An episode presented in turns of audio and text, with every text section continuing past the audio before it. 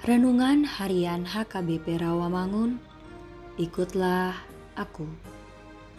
Selasa, 17 Agustus 2021. Dengan tema Mulailah segala sesuatunya dengan kebaikan. Bacaan pagi kita pada hari ini diambil dari 1 Raja-Raja 7 ayat 9 sampai 16. Dan bacaan malam kita hari ini diambil dari kisah para rasul 7 ayat 9 sampai 16. Dan kebenaran firman Tuhan pada hari ini diambil dari pengkhotbah 7 ayat 8. Akhir suatu hal lebih baik daripada awalnya. Panjang sabar lebih baik daripada tinggi hati. Pada mulanya tidak diketahui bagaimana sesuatu itu akan berlangsung dan berakhir.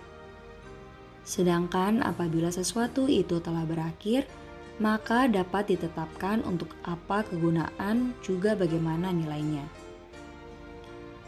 Seseorang berhikmat bila tahu lebih dahulu bahwa ia akan menjadi seorang bodoh dan tidak akan melakukan pemerasan.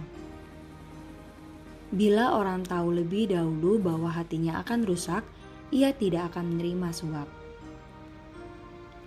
Kesabaran sungguh lebih berguna daripada tinggi hati Maksudnya, tinggi hati adalah mengingatkan kepada mereka yang semakin congkak, sehingga berpikir bahwa mereka sempurna, merasa tahu, dan bisa dalam segala hal.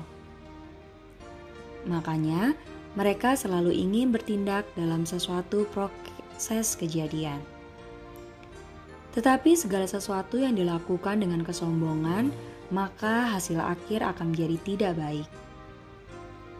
Baiklah kita melakukan segala sesuatu dimulai dengan doa, kerendahan hati dan mengandalkan Tuhan, agar apa yang kita lakukan berkenan di hadapan Tuhan.